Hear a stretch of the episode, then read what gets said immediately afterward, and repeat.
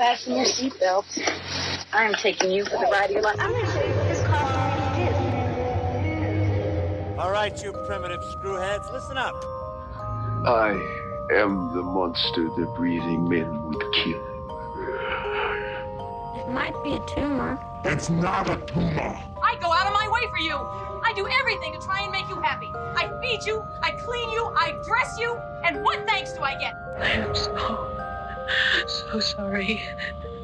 Oh, your fault. Oh, your fault. I am the writing on the wall, the whisper in the classroom. Without these things, I am nothing. So now I must shed innocent blood. Dinner is served. Save yourself from hell. Listening to the 30 something movie podcast. One movie each week, 30 years in the making.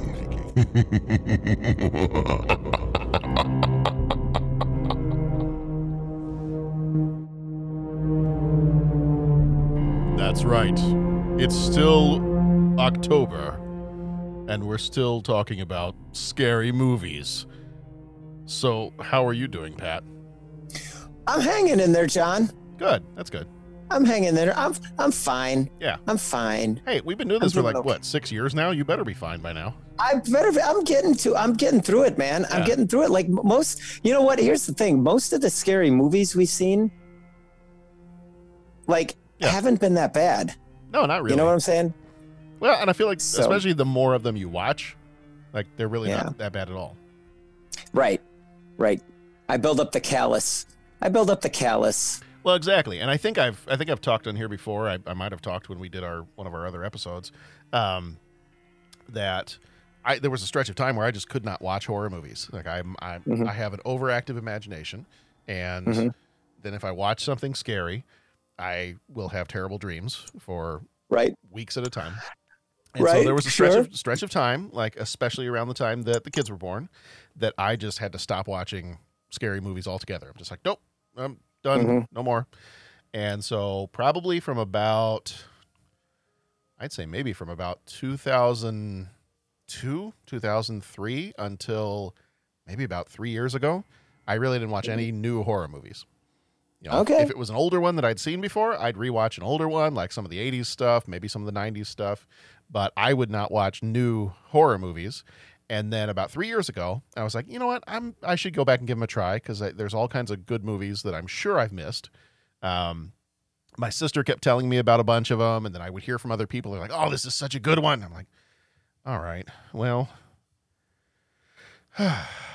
okay, let's let's get back into this." So I did. I like I made a list, and you know, people online that I respected the opinions of. I'm like, all right, I'm gonna start making a list of you know what these people say is good, and I'll take Right. some my sister told me about or other people I talked to, and and I started Sure. watching, started going back and kind of you know rewatching to get myself caught up on some stuff, and um, and actually as I'm watching them, I'm like, you know what? Not as scary as I remember. Like I used, Right. to, I used to be terrified to watch scary movies, but I lo- I enjoyed it, and then for a stretch Mhm. of time I did not enjoy it, and now I was like, you know what? I'm I'm fine. I'm totally Yeah. fine here now. How how are you? So We're all fine here now. Yeah. we're all seriously we're, we're all fine here now, but yeah, no. So there's I think yeah I think your point is well made. You just you build up the callus and then you're fine. Yeah. Which which, which is also funny, and I, I again I might have mentioned this on one of our past episodes, but um, I got some people from work asking me like, "Hey, you you like movies? What scary movies should we watch?" But I don't like anything gory. And uh, Hmm. did I did I tell you guys about this? I started recommending some movies. I was like, "Oh, no, this one's really good, and it's more of like a psychological deal. It's not really very gory at all." Oh, cool. And then they were like, "Oh, cool. All right, I'm, I might watch that one." And then before they watched it, they went on to I'm just I'm recommending this off the top of my head. They go on to IMDb, they look it up, and it says like extreme gore and violence. And I was and they read like the What? description of what happens, and they come back to me and Mhm. they're like, um, here's what IMDb says that happens in this movie. And I look at it and I go, Oh yeah, that did happen in that movie. Oh, yeah. oh, that's right. Yeah. That she did get stabbed with a corkscrew. Oh. All right. Okay. Yeah. So don't trust my recommendations because apparently I'm desensitized. Yeah. So the the callus, the callus is good. The, the, the callus may actually be a little bit too rough at this point. So That's right. The recommendations do not go well, Enterprise. right, right. to, to quote one of our favorite shows, yeah. To quote one of our favorite shows. Yeah. All right. Well, we are, if you haven't figured it out by now, we are the 30 something movie podcast. Uh, we spoil we are. freely around here. Everything is spoiled. It's like it's like when you go on vacation and you left a bunch of produce in your refrigerator. Um, Mhm. It's it's all spoiled. Yeah, and Are- we spoil freely. Are we are, are we the shriveled vegetables in the fridge? we are the mm, I maybe. Which direction are we going to go with that comment, John? I'm not sure. I'm going the direction that includes moving on. Moving on. All right. yes. Yeah. Yeah. Um, but we do spoil freely around here. So yes, we we are we are the shriveled vegetables in your refrigerator. Uh, we are also part of the Scene Stealers podcast network. Uh, they are not shriveled vegetables. Instead, No. um, they have they are an international convention agent, and they have got a ton. I don't know if it's a metric ton. Uh, the guy who runs it is from Scotland, so it may be a metric ton It, it could be. Um, could be. could be. Um, but uh, they have a ton of top class movie and TV stars that you can book if you've got a Comic Con or event. And I know a lot of places are, are picking up with the Comic Cons and the events again. Uh, was very happy to hear that New York Comic Con seemed to be going well.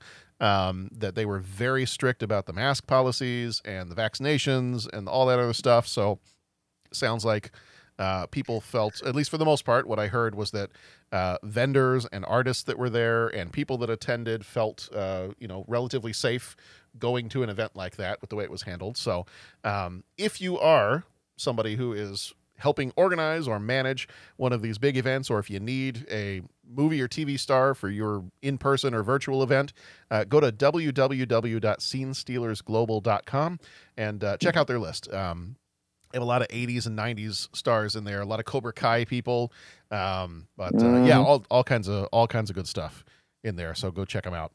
Um, Cobra then- Kai season four, Oh. December 31st. Yes, it is. Mhm. Yes, it is. I, I have I've just in it. We're, we're actually going to uh, we're going to go to Disney. Um, you know, taking the family to Oh. Disney for the first time uh, around Christmas time. This was right. this was a trip that we postponed because it was supposed to be last summer. Um, Right. And so we are fingers crossed by then everyone is completely vaxxed and invincible um, by the time There we go. So we've we've got one little person left that's you know just barely not old enough to have already been vaccinated. So um, There it is. But uh, yeah, we'll get back just in time for me to maybe like rest for a couple of days and then watch Cobra Kai. Oh, love it. But I'm looking forward to that. Love it. Oh, yes. So after you head Oh, over to yes. Scene Stealers and then uh, check out their website and everything, you can go check out our website. Just hop over. It's it's just a few websites over. Um, it's Mhm. at three zero and the word podcast 30 podcast.com where you can check out what other people have rated the show and, and have left their reviews. You can leave us a rating, leave us a message there, leave a voicemail. We love voicemails because we get to play them on the show and then uh, respond back to you as if it is a time delayed uh, phone conversation. Yeah, man. Um, and then you can, it's like when people would play chess over the computer. Oh, yes. Like you would like email somebody the moves and then they would make Yep. the move and then they would send the message back to you and then like a day later you would make the move and it's kind of like that. I love doing that stuff. It's Yeah. fun. It's it's retro. It's retro. Oh, yeah. Um, and then you can also become a co-executive producer with us via Patreon. And uh, Pat, why would you want to do that? I mean, why do why would why would anybody want to become a co-executive producer of our show? All the the awesome episodes that then will become free. Well, not free because like Yeah. you're paying for it, but then all the awesome episodes that will become accessible. Unleashed. We've got unleashed. We will unleash upon you bonus episodes. Yeah. And there's a lot of great people that have been helping us out there. Um, have Oh been man, yeah. Just our, our Patreon patrons there have just been amazing. We had Rob Perry that was on with us. Um, I think the episodes with him are coming out here pretty soon. Uh, actually, no, some of some of those have already come out uh, as of the recording of this one. So, um, so much fun to have him on. He is kind of our uh, our horror movie guru. Um, Yeah. always fun to talk with, and and uh, we just have a lot of great patrons on there. Um, and uh, so we just appreciate it. You know, we appreciate Yeah. all the support. And if you want to get on there as well, um, to get those, to get access to those, it's any amount of support on there get you access to those uh, bonus episodes. And there's a lot of great. There's over a year of bonus episodes on there. We do one a month. Um, so you at this point you'd have 13 episodes at least that are going to be up there for you, depending on when you're listening to this. And uh, it's just it's a good time and we have a good time and there are other levels of support where you can hop in and, and contribute to the show or, or interact with the show in different ways so feel free to check those out as well. Um, it just it helps us keep the lights on helps us do some of the things that we need to do to keep the show going and uh, we just appreciate the support. It just it's humbling for us every single time that we have somebody join us on there and um, yeah we just we, we appreciate it so much. Yeah, thank you, everybody. Our patrons are just so generous and so wonderful, and the ones that we get to interact with are just great, great people. It's Yeah. been great. I mean, yeah, that we had such a wonderful discussion with Rob. Uh, well, and like I said, depending on when these come out, obviously, is a little bit of a time delay, but it was a, a week or so ago. Uh, great discussion with him, and and just great guy. So yeah, thanks to all our patrons yeah or Yeah. Patreons or whatever we call them. uh, we'll, we'll go co-executive producers oh, co-executive producers. Co-executive okay, producers, that yeah. sounds good. Yeah. Um, and uh, you know what? Actually, we, we haven't we haven't mentioned the names of some of the other co-executive producers in a while. So uh, we Fire it have uh, we have Jonathan Tweedy is on there with us. We've got Chris Walkton is on there with us. Uh, our buddy Jason Colvin from the Surely You Can't Be Serious podcast is on there, and uh, and uh, actually, I believe our original Patreon patron Podrick uh, Podrick Donahue is on there as well, uh, all the way from Yeah. Ireland. So we thank you all so much for your support. And again, um, you can uh, you can just uh, join us on there for any level that you want, um, whether it's moral support or if you want to hop in and join us for an episode or two. Then uh, there's all those options there. So if you head over to 30podcast.com, you can find a link that says uh, donate to the show, and that'll take you to the Patreon page where you can check out more information about that. So Thank you all. Thank, you, one and all. so much. Um, all right, Pat, do you have anything else before we uh, before we go to sleep? No, man. I think we're good. Okay. Time to go to sleep. I tried to uh, I tried to find the S- Symphony Fantastique. I was trying to figure out if I found the right one for it. Did I? Oh man, like I've got like six versions here. Which one do you want, John? I think I've got the wrong. I don't think that's the right one. That doesn't sound right. That's the second. Uh, well, That- that I'm just second. gonna say I'm I'm just gonna say that's the second movement. Yeah, it is. If you if you if you want the correct one where they quote the Dies Irae, you know Yeah. to go to the fifth movement, and I believe it is at the.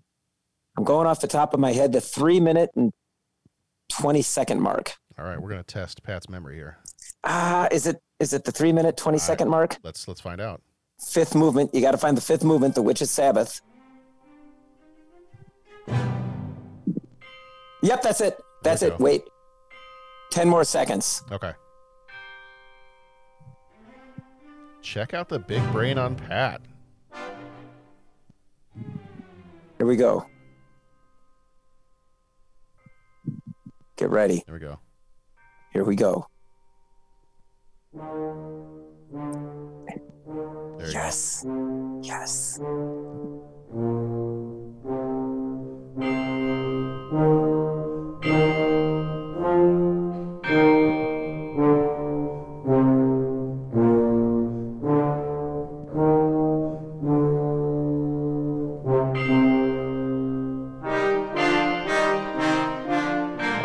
It play. Let it play in its glory.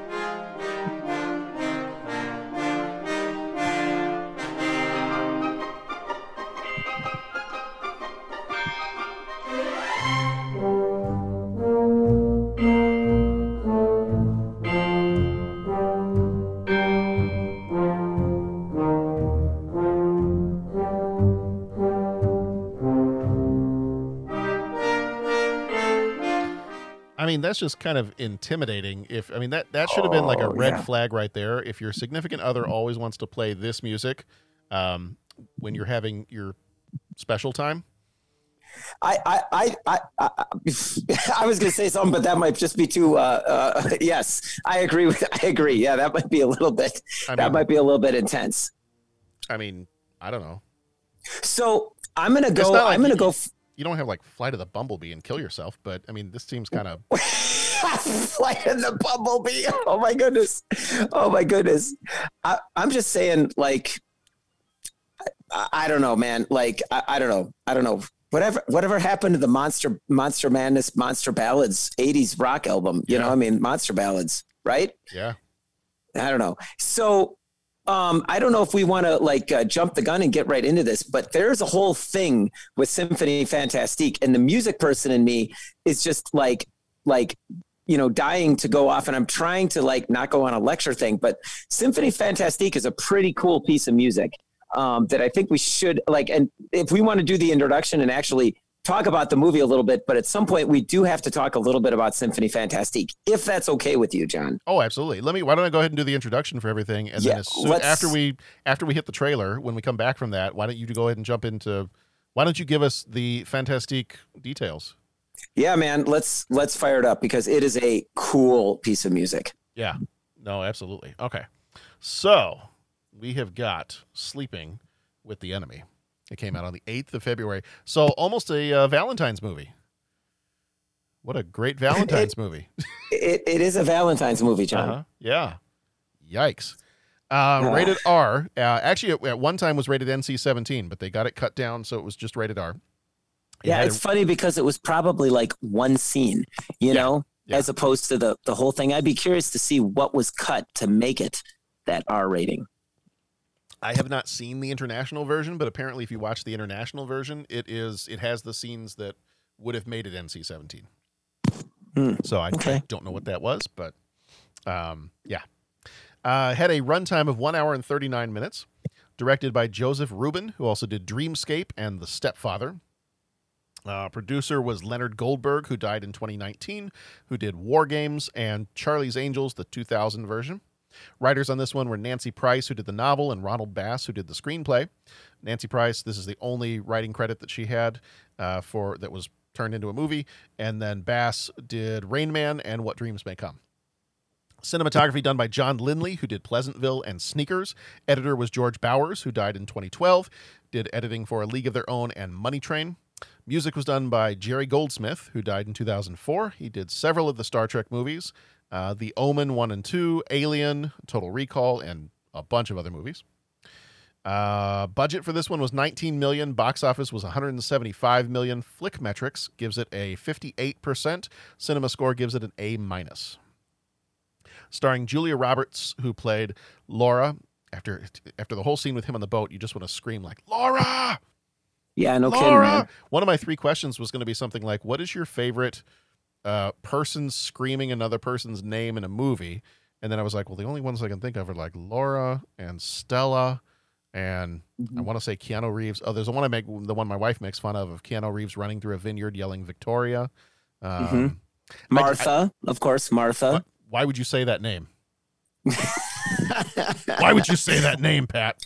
Well, Um, I'm sorry. Um, if that's one of our if that's one of our honorary, there's only one correct answer, and that is God.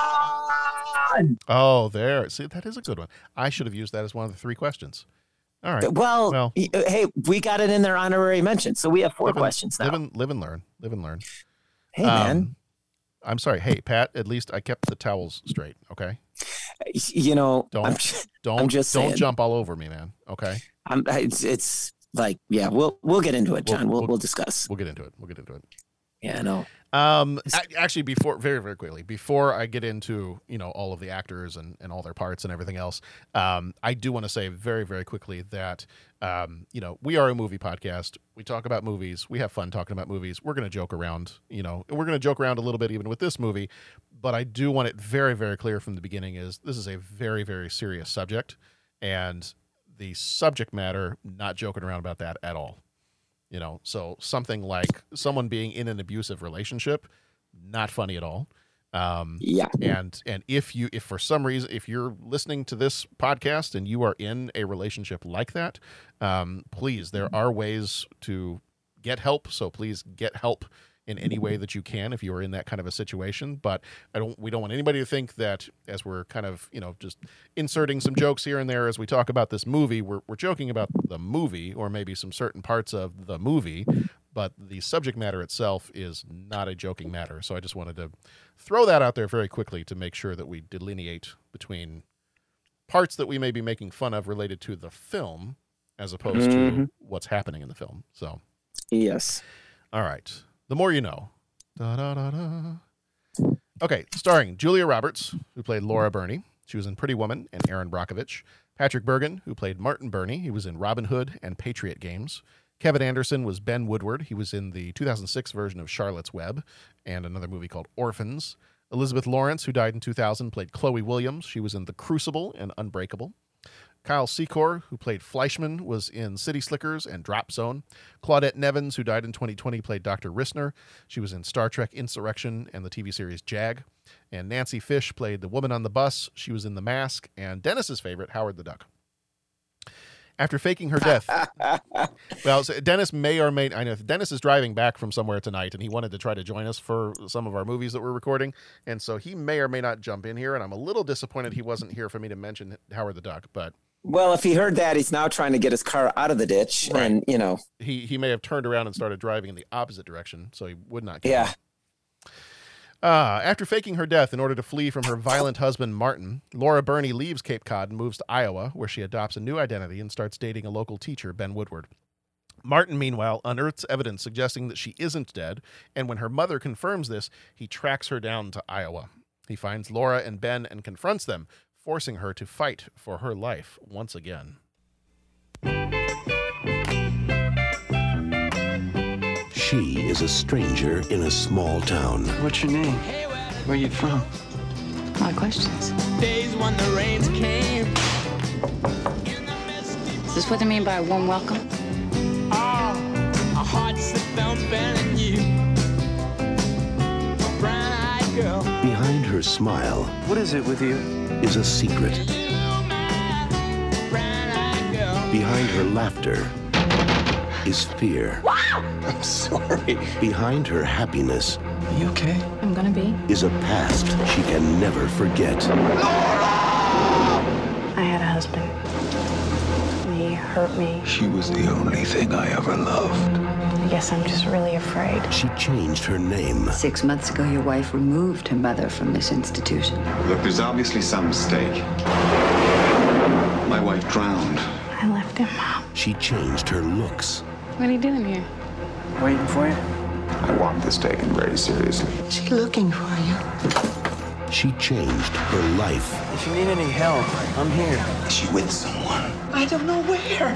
Think. The woman she used to be is dead. Are you okay? Saying goodbye to old ghosts, you know. But the man who always wanted her Where does she hide? still wants her back. I know your every thought, Laura. Nothing could keep me away. I can't live without you. And I won't let you live without me. Julia Roberts is sleeping with the enemy.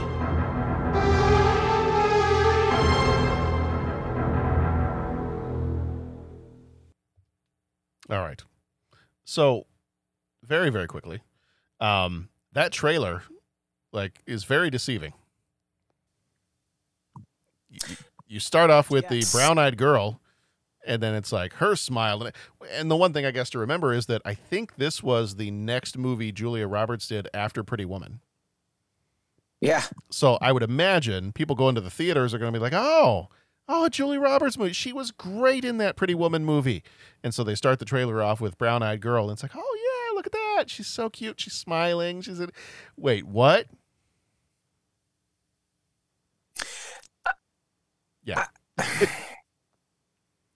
Well, we'll get into it, John. We'll Right. get into it. right. So, you know, I, I just a- wonder if the movie should have tracked a little bit more like the way the trailer did. Is all I'm going to say. Oh, okay. All right. Just saying. You th- so you think it should have been a little bit more lighthearted in the beginning? Well, I, I don't know if I don't want to put the cart before the horse, before the Okay. whatever, but I just um, I liked with this movie when I first saw it. Mhm. I think I've seen it. I'm I'm way jumping ahead. Yeah. I, I just this time on watching it, and I was being a little bit more critical. Okay. Um, I I just I wonder if it could if they could have up if it could if how it would have been if they would have upped the ante a little bit on it. Okay. I don't know. I don't know. I don't know. Uh, Like, and I don't want to judge because now I'm sitting here listening to me like talk like who's asking me to write movies for him for crying out loud? Like nobody. So maybe I should just keep my big yap shut. Oh, I don't no, know. no, Maybe no. I'll just keep my mouth shut. No, no, that's what we're here for. So, anyways, let's let us proceed with the show. we're here to we're here to talk about all of the the suspense and the the drama and the psychology and the thrillers and the all that fun stuff. So All right, man. Well, we will. and we if, will. We're going to and if there it. is if there is any, we'll also talk about murder, which there is a little bit in this movie, but Oh, there there is a little bit. It's like the best scene in the movie. So. yeah, yeah. So with one of the best lines in the movie. Oh yes, Yeah. I love this scene. But uh, but we'll, Yes. we'll get there. We'll get there. Um, very very very quickly before I forget this one, and then I'm going to unleash you to talk about the uh, Symphony Fantastique. Oh Um, boy. the term I didn't realize this. I was looking this up earlier because I was like, "Oh, where did that come from originally? The term "sleeping with the enemy" hmm is actually ancient, like very ancient. Um, and I guess there's there's different different origin stories, I guess, from some different uh, different countries. But one example, they said it refers to a betrayal or espionage. Um, and that one of the classic examples is the placing of spies within the harem of a mogul. Mm, So that would have been ancient India. Um, okay. and uh, yeah, so that was the idea behind the sleeping with the enemy, is that it deals with espionage or betrayal, Interesting. which which this movie has a, a little bit of a little bit of both in. So it's a Yeah. little. Uh, well, I mean, we'll talk more about it as we go along. It's it's got a little bit of with that espionage and, and betrayal piece to it. It's it's got a little um, little Hitchcock feeling to it at some different times. yeah. But uh, but we'll get there. So um, all right, Music Man, play me play me a tune here. What do you got?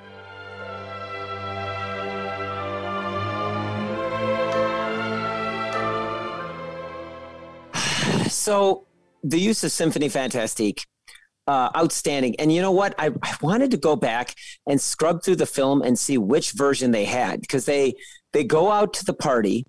Yeah. And when they come back, he puts that on. Like that's the one disc in their CD cabinet, right? And I couldn't see which version he had. I was looking, I didn't see what symphony and what I don't know if it's even visual visible. You know what I'm saying? Or if all you get is like the title Symphony Fantastique and they put it on. Symphony Fantac- Fantastique is a really, really amazing piece of music. And if we have any uh, music aficionados out there, please correct me if I get any of this wrong. You can attach your comments to a PlayStation 5 and send it to the show. Um, those of you that have not listened to Symphony Fantastique but enjoy music should check out Symphony Fantastique. Make use of YouTube. There are so many free versions, and there's some there's some live recordings. There's one in particular, and it's uh, Bernstein conducting the Berlin Philharmonic, I think. Um, But it's it's video, and so you get to see them, and you get to see the musicians playing. You get to see all the percussion. Um, it's it's awesome. So Symphony Fantastique, right? It was written in 1830, and it was it it was one of I th- no, I'm I'm saying the first uh, piece of what they call program music, and it was really a, a a great example of the Romantic era of classical music. Now, without getting too like lectury about it, essentially music before this time period written music written during like the high classical time period was um, music written i don't want to say music for music's sake but there was no story beyond what you heard right? Like so you could listen to the music and maybe you would imagine things in your head or you'd um, you know imagine certain scenes. I mean, we've all seen movies and are very affected by things, so it's very easy to listen to it and be like, "Oh, I could hear, I could imagine this is the soundtrack of fill in the blank," or I could, in my mind, when I'm listening to this, I'm imagining this scene or whatnot. What happened after that period, and I'm talking after the period of Mozart and Haydn and all that kind of thing, is composers decided to take those forms and those performing groups like the string orchestra, and suddenly they were like, okay, what can we do to change this art form and make it make it use it to tell stories? And they took a lot of the forms that had become kind of standard practice and they began to expand on the forms. They took the groups like it was in in classical times what might have purely been a symphony orchestra or a string orchestra rather with violins violas cellos basses and so forth now they were going to pack it into what we call a symphony orchestra, various forms of percussion, uh, brass instruments, woodwind instruments, as well as strings. The idea of using these instruments to like paint pictures and tell stories. The person that really took this to a high level um, and was really, if not the first, one of the first and, and the most famous that did this was a person named Hector Hector Berlioz, and he wrote a piece called Symphonie Fantastique, and it was the first example of what we would call program music, and by that is like other symphonies there were multi different movements okay different sections within the, the piece. And what he did was he wrote a little story for each section of his piece of music. There were five parts to it. Okay. And what he did in the first movement, and this was all written out. So when you would go hear the Symphonie Fantastique, you would read the concert program and you would know exactly what story he was trying to tell. And the first movement, uh, let me back up before I get into the movements. What he did to help tell the story is many of the same things that we study in movie music today. He wrote themes for specific characters in his story. Mm-hmm. He would write accompaniment to those themes to help fill in the gaps and provide a setting for those main characters. Now that translated into, you know, as opera and you got into like, you know, Germanic opera at the end of the 1800s, you know, where they would talk about like leitmotifs and all that trans and that transferred right into movie music where you would talk about themes and then the accompaniment with those themes and how those themes would represent characters and the accompaniment would uh, uh, uh, represent like a setting and so forth. Berlioz was doing uh, in his symphony fantastique. Okay so to the story. First movement um, was telling the story of our main character uh, and how he saw this woman that he fell madly in love with. Okay. And in that, you hear very romantic, very sweeping, very uh, emotional uh, theme to represent this main character, to represent his love interest. Okay. Mm-hmm. And this is very much established in the first movement. The second movement, which I think at the beginning of the show, when you were when you were uh, looking for the Dies Irae section, I believe that second movement uh, was the second movement, and that was called the ball. Okay, and by the ball I mean a dance, sort of like in the in if you can imagine like Cinderella, like the grand ball where everyone's like dancing with the waltz and all that.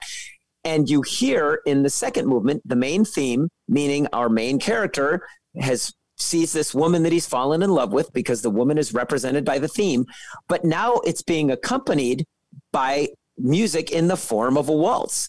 And so you hear all these musical musical devices that transport the audience as they're listening into the scene of they imagine that they're in a waltz they're at a dance because that's the theme that they're hearing that's the accompaniment that's the sounds that they're hearing. So again we're telling the story. So this our main character sees the woman at the ball but again can't bring himself to speak to her. The third movement they call it the pastoral movement and the, without making a long story uh, too long, it's imagine our main character sees this woman in a place of natural beauty. Imagine at a forest preserve or a botanic garden or something like that. Again, he uh, admires her from afar, but can't bring himself to speak to her. And again, they use the theme to represent the main care, uh, the main love interest, right? The woman he's fallen in love with.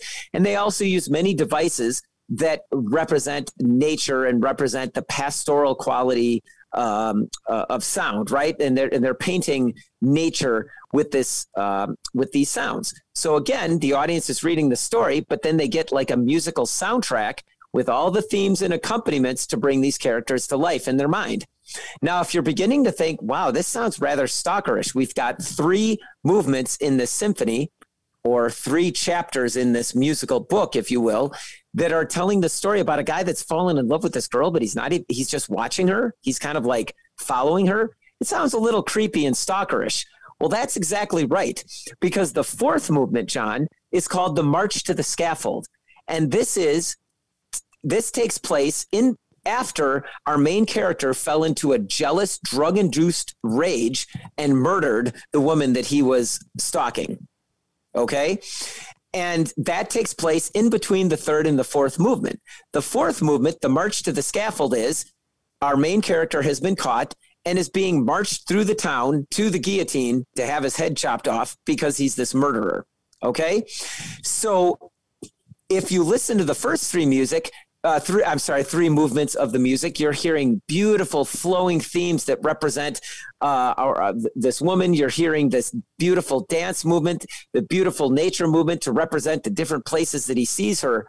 The fourth movement, the accompaniment starts off with this very somber brass uh, brass theme and then this accompaniment of these drums to paint the picture of this man being marched off this death march through the town right? And as you go you'll hear the th- the theme that represents our main character. You'll hear the accompaniment of the drums to represent the march and you'll hear the the brass fanfares that represent the townspeople jeering at him throwing things at him saying you know off with his head death to the murderer and all this kind of thing. And it's all being painted with these wonderfully rich uh, themes and accompaniments.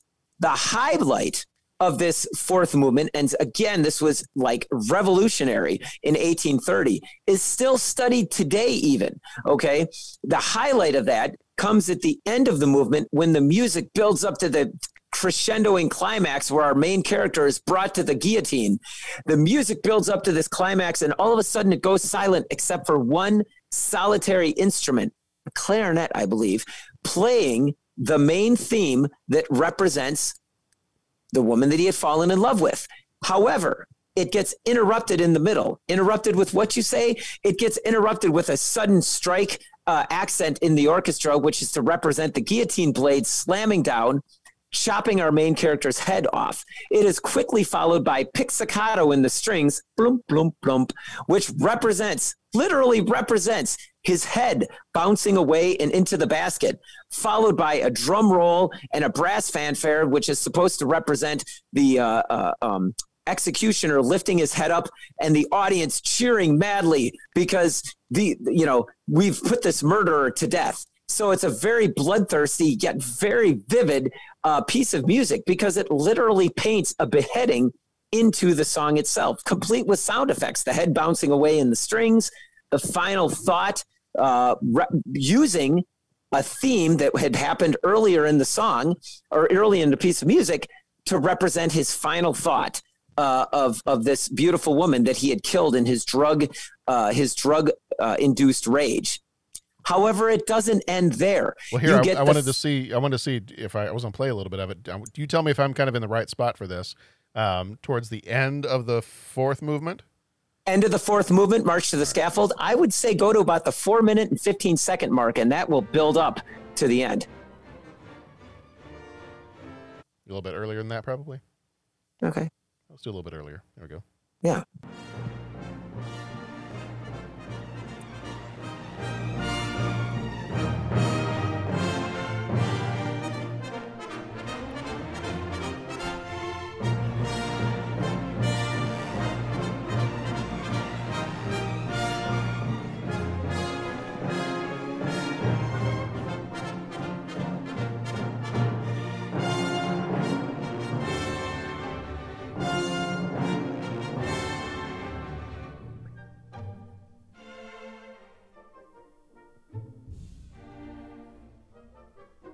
See that up, up until that point, it still sounds fairly sweet. Yes. and this is supposed to be all the townspeople cheering, like, yes, we're going to put him to death. Yeah.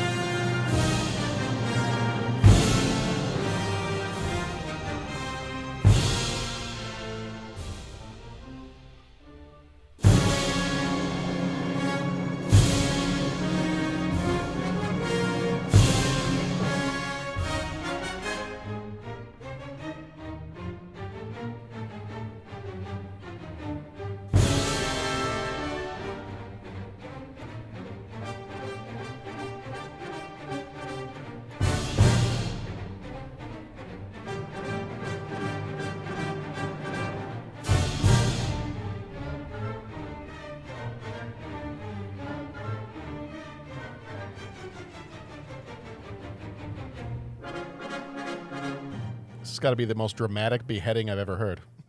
Oh, it's wait till you get to the beheading. Here we go.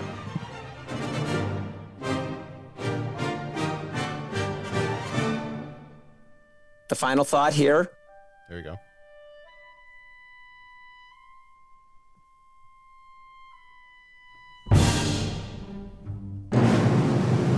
There you go.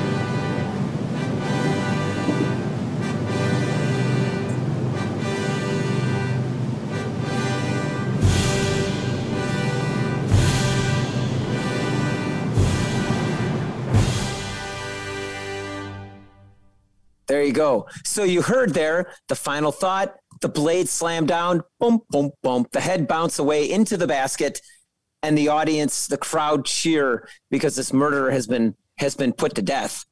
So this this this like you know d- dastardly story of just blood soaked rage and murder and mayhem and all that kind of stuff. But it doesn't end there. Okay, Berlioz wrote a fifth movement. They call it the Witches' Sabbath. This is where the story gets supernatural and almost like horror film esque. And I will say that much of the romantic music that came after this, and by romantic, I mean the romantic time period, because that's what they called this, much of it did have this ring of the supernatural and this idea of ghosts and goblins and suffering and death and, and so forth. So the fifth movement, our main character wakes up after being beheaded. He's in the middle of a graveyard. And the movement starts with this kind of mysterious kind of waking up and, and it's mystery and like where am i and what's going on? And he realizes as the music starts to pick up he's in a graveyard. And also coming out of the graves are these ghosts and goblins and demons and all this other sort of stuff that is coming out and kind of eyeing him and laughing at him and taunting him and the music builds up as he starts to panic and starts to get chased and then all of a sudden walking through the cemetery he sees the woman that he had fallen in love with and murdered, this beautiful woman, his love interest. However, as she is coming across, she begins to transfigure before his eyes, right? And she is in reality a witch, a monster, not a witch like in the sense of Harry Potter, not a witch like in the sense of Elphaba, okay, but like monstrous, grotesque. Now, how do they tell you this? And this is the thing that's amazing they uh, Berlioz uses the same theme that represented her in the earlier movements, but he alters that theme to make her seem grotesque, to make her seem evil. He writes it in the form of a jig, okay, and it's just kind of this dun dun dun dun dun dun dun dun dun dun dun dun dun. Okay, it's got this bouncing, lilting kind of feel, and it it sounds kind of like as if she's walking kind of awkwardly like this monster, laughing at him, ridiculing him, because the whole thing, she had been tempting him and casting spells on him, faked her murder just so she could get him into the graveyard and all her and her monsters and everything could tempt him and torture him for the rest of eternity. So after you hear that, the quote of this music, uh, with, you know, where her theme is altered there to represent her being altered, that's where you see that here the clock chime, which is supposed to be midnight, and they cut into the Dies Irae, which we played at the beginning, that very uh, dramatic uh, quote of Dies Irae.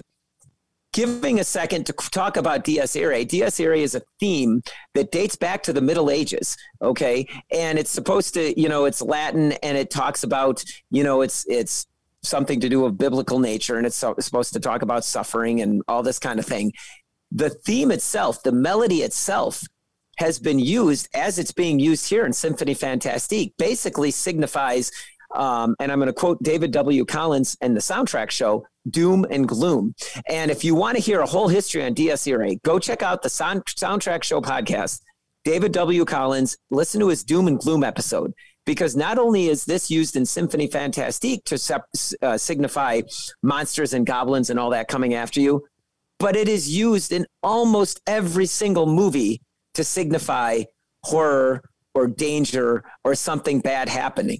And not only like it is just directly used, like for example, in this movie, uh, directly used uh, to, to tell, okay, bad guy, this is bad things, but you'll find little snippets of it used throughout. And David W. Collins and actually our our our co-host Jeff Mazuka has a wonderful unit in his class. I mean, he's he is an awesome teacher. Uh, that goes without saying. But he has this wonderful unit in one of his classes where he talks about the power of music and telling stories and the hero's journey and so forth. And he'll talk about this too. Um, but he they go and, and like i said and david w collins will go through and it is like movie after movie will use this even if it's just a part of it right? Just yeah. a part of it.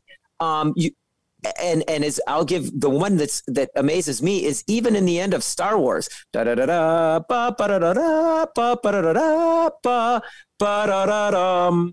Da, da, da, da, da, da, da, dum. It puts a little bit of the Dies Irae into that Star Wars melody. So even when you've got this triumphant epic Star Wars, good versus evil, how do they paint the evil into that theme? They use a little bit of the Dies Irae theme. So this Dies Irae theme, just for hundreds of years, thousands of years, has been used to signify doom and gloom.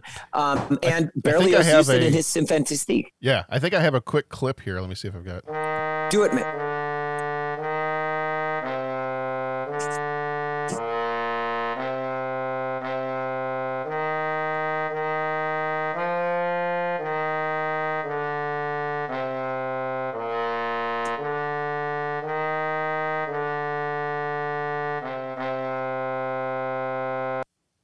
Yeah. Yeah. That's it. What's really amazing is if you go back and listen to the Gregorian chant, the old chant Uh-huh. when it was sung, it doesn't quite have the same sinister like kaboom uh, that hits you when when it's treated in different ways. Um, but it's it's still amazing that that theme can still make your skin crawl Yeah. and freak you out. You might not even know. You know what I'm saying? Right. And I'm sorry because I just got off on a bender, and I love Symphony Fantastique. No, it's a great, it's it's a fantastic piece of music.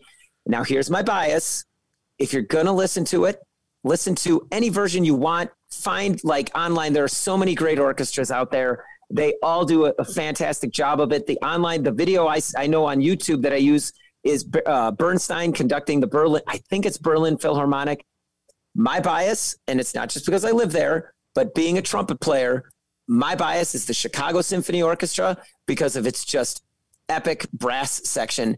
And if you can find a recording, especially in the Solti years of Symphony Fantastique, um, Solti was uh, uh, Sir George Solti directed them, I think in the, like the late 60s, 70s, and he would let the like when he would direct the brass, he would let slip the dogs of war. He'd he'd let the he'd let the brass off leash, Nice. and it was just, uh, you know, some of my string friends said that that was maybe a little bit much. I'm a brass player, so I like my head being caved in by like the assault of the brass sound. Yeah. Uh, the wonderful Adolf Herseth, principal chair, but all those brass guys that played that stuff.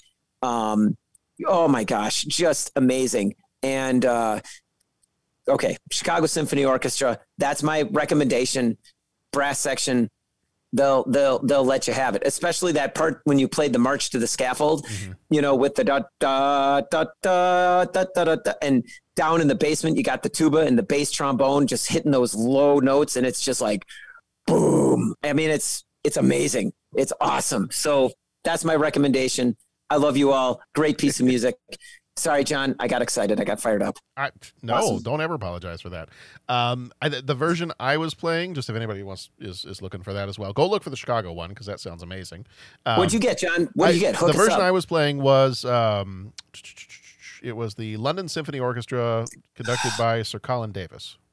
Oh, London Symphony Orchestra. I mean, it's like like the London Symphony Orchestra. Yeah. So here's you know But what? no, I'd, I'd be here's- curious to. I want to. I want to go check out the Chicago one if I can find it.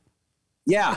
I mean, and there's probably multiple. And here's the thing like, here's me, here's me being that guy. Like back in the day, back in the day, when you'd go out, this is why I didn't have any money in college, is you'd buy them all.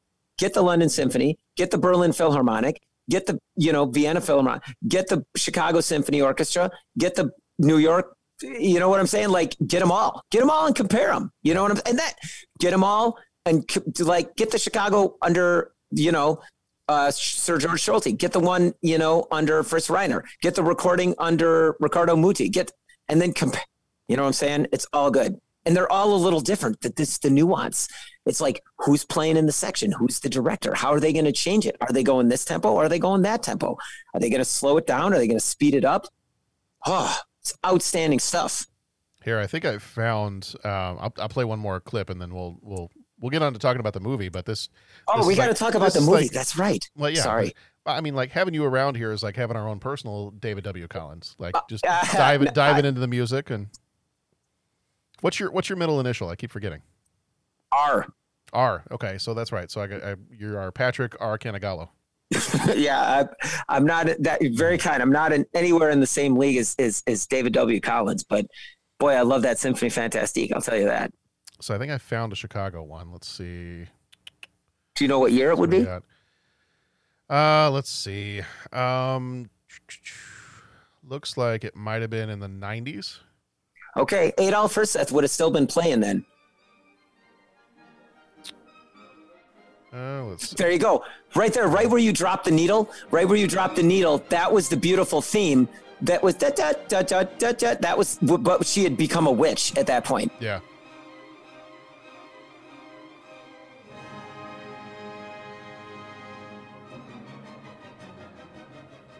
Uh, this says conducted by Sir George Solti. Yep, that's it. Yep. Yep, that's Sir George Solti. All right.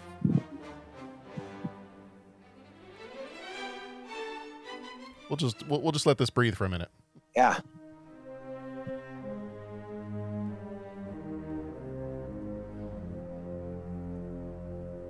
Here we go.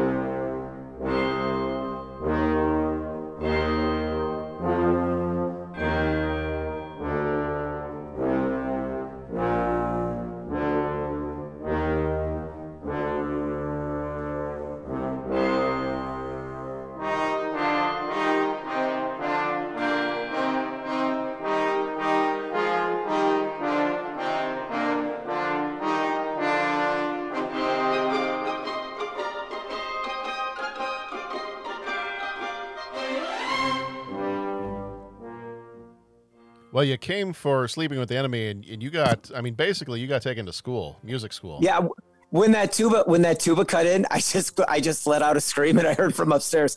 Wait, what's going on? Is it time to wake up? Is Dad okay? I'm sorry, man. I got all fired up. Oh man, that is that is some good stuff. I that one's getting, and actually, I do like the Chicago one a little bit better than the London Symphony Orchestra one. It just when the horns when that comes in at the bomb bomb, it sounds Yeah. more sinister in this version. Yeah, and it's uh, a bit. I mean, like compare them all. Little, I mean, Yeah, you got yeah. you got to listen to them all. And I bet you, like, like uh, the the fourth movement, the the march to the scaffold. Yeah. When they get into that da da da da. I mean, it's yeah, yeah, yeah. Well, and I'm always for some reason this this piece of music was not on my list. I, every year I add a little bit to my um, Halloween music list Mhm. that I listen once it turns October. I'm kind of like you know how when when the Christmas decorations start showing up at Home Depot in September. Right. Yeah. Right. and then people get all excited and they just like do nothing but Christmas stuff starting in Yeah, after Labor Day. Um, Yeah, I'm kind of that way with with uh, Halloween music and scary movie music and things like that. Right. As soon as it hits October 1st, I'm like, "Oh, nope, I know what playlist is playing nonstop on my car or on my earbuds or whatever. Um, but I'm always looking for music to add, and I realized I do not have this piece of music on my playlist, so that is going on the playlist right away. Yeah. Well, I'm telling you, man. Yeah, put Symphony Fantastique. I mean, even if you've listened to the whole thing, like I said, I recommend the whole. So like a 20 piece minute piece of music. I like the whole thing, but fourth and fifth movements are great. I'm telling you, if you want to check out, then there's also the the uh, the English is the Elf King, and that's uh it's for piano and voice. And if you know what that thing's about, man, that'll that'll put hair on your chest and curl your toes when you listen to that. That's that's intense. That's an intense piece of music, and what the vocalist has to do, man, that's it's good stuff. It's good stuff. I'll tell you, man. It's all good stuff. All right, so diving into the movie itself, uh, so Sleeping with the Enemy. This is, is this the first time you've seen this movie? Ah, no. Okay. Uh, somewhere between the two and a half or fourth. I'm not sure. Okay. What about you? It's about the same for me. I've probably seen Okay. it. This might be like the third time I've watched this. So yeah, I've seen it a couple times before. Um, so you know, it's not wasn't a brand new movie to me. And um, you kind of mentioned earlier that you this time you kind of felt like you were going into it a little bit more critically than you had in the past. So going back to before you watched it this time, um, how did this movie make you feel? Like when you when you see this movie on our list of movies that are coming up, what was your first thought when you saw Sleeping with the Enemy? My first thought was like, "Oh, cool! I like this one." I remember seeing this one when it came out. Was at a buddy's house or in and about when it came out. Was at a buddy's house. Saw it. Like remember being, you know, cheering for the good guys, hating the bad guy. You know, I dug it, man. Yeah. I was fired up. And the only reason I was wanting to be critical this time was the Rotten Tomato score popped up. And I noticed that on the Rotten Tomato score, the critic score was low.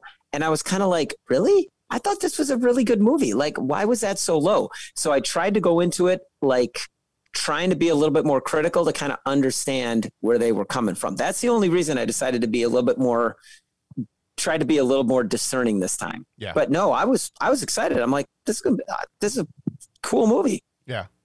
I, same for me. Like I think the first couple of times I've watched this movie, um, I don't know that I really thought too much about it.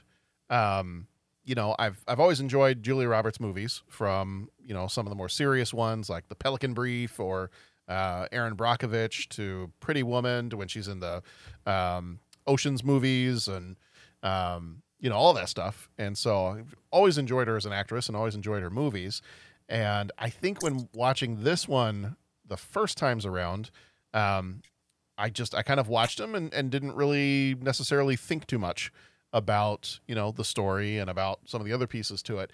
And I think kind of like you, like this time I was walking into it going, all right, all right. So now this time I actually got to kind of seriously take a look at this and what do I really, as I'm thinking about the the performances and the story, and uh, let, let, me just really pay attention to those things. And I will say that, and I don't know if this is the direction you're going with yours, but I will say that watching it with a more critical eye this time around, I was like, uh, yeah, I I do see some warts.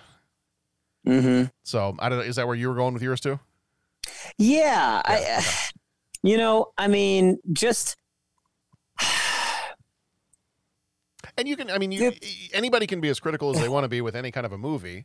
And obviously, I've seen this movie twice at least, and and enjoyed it. You know, I'm, I'm not gonna say it's one of my favorite Yeah. movies, but um, it is one that I've watched a couple of times, and I I think it's a halfway decent. I'll say it's a halfway decent stalker thriller kind of movie. Yeah, I I do, and the the thing that kind of has put me just wanting to be careful is, you know, it's taking some very serious subject matter. Now mm-hmm. it's based off a novel. Not to say that that's good, bad, right, wrong, or indifferent, but it's taken some pretty serious subject matter, as as you mentioned at the top of the show. Like you know, we might crack some jokes. I mean, we're ooh eyeing the Symphony Fantastique, but my gosh, there's there's people stuck in you know this kind of a situation out there, and that's just very scary, right? Yeah. Um, and I, I don't want to say is this right to tell a movie about it, um, but I want to be careful because the things I'm gonna I'm gonna revert back to being 14 years old, and my favorite scene is the end, the, the one that we're gonna I'm sure talk about, and it's like I- don't want to say you know am I missing the point, and am I getting too into the action aspect of this? um, as opposed to the oh my gosh, what this represents. This is this is a pretty bad deal. You know what I'm saying? Um, so I, I don't know that I don't know what that thought even means, but that's my one thought. But yeah, I, I there were some warts and there were some things in there that I was just kind of like, ah, Yeah. okay, yeah, it's it's kind of it's kind of leaving me flat. Um, You felt a tad flat. I felt a tad flat. So I'll, I'll wait until the discussion kind of unpacks itself. But yes, it was just there were some things that I, I, you know, it it didn't quite do it for me. Okay. As much as you know, yeah. So what is it when when you had watched this movie before and even watching it this time around too? What is it that's memorable about this movie? Like why do you think cuz it is one that if you are, you know, if you're at least our age, um, I think you can say the name Sleeping with the Enemy and I think people are like, "Oh yeah, that's that one with the you know, with the stalker guy and Julia Roberts and um, you know, I think people have a, a sense of this movie. So it's one that at least e- even if you haven't seen it, I think people kind of know what it is. It's one of those type of movies. Um, so, what is it that you think is memorable about this one, Uh, other than the Symphony Fantastique, other than Symphony Um, Fantastic? Yeah, uh, for me, the biggest thing that stood out was, um, you know, just how evil that that that that sack of poop uh, husband of hers was, and then um, which is actually which is actually if he faked his own death, that was going to be the last name he was going to choose for himself. Yeah, I, I bet. And uh, that and the and and you know, favorite scene. Hello, police. Oh, what are you going to do? What are you going to do? You can't stop me. You got- Please hurry. I've just shot an intruder in my house. I've just oh, it's, all of a oh no, sudden- it's it's even it's even better than that. It's Yeah. it's like please come quick. I've just killed an intruder. That's right. Yeah. I've just yeah yeah.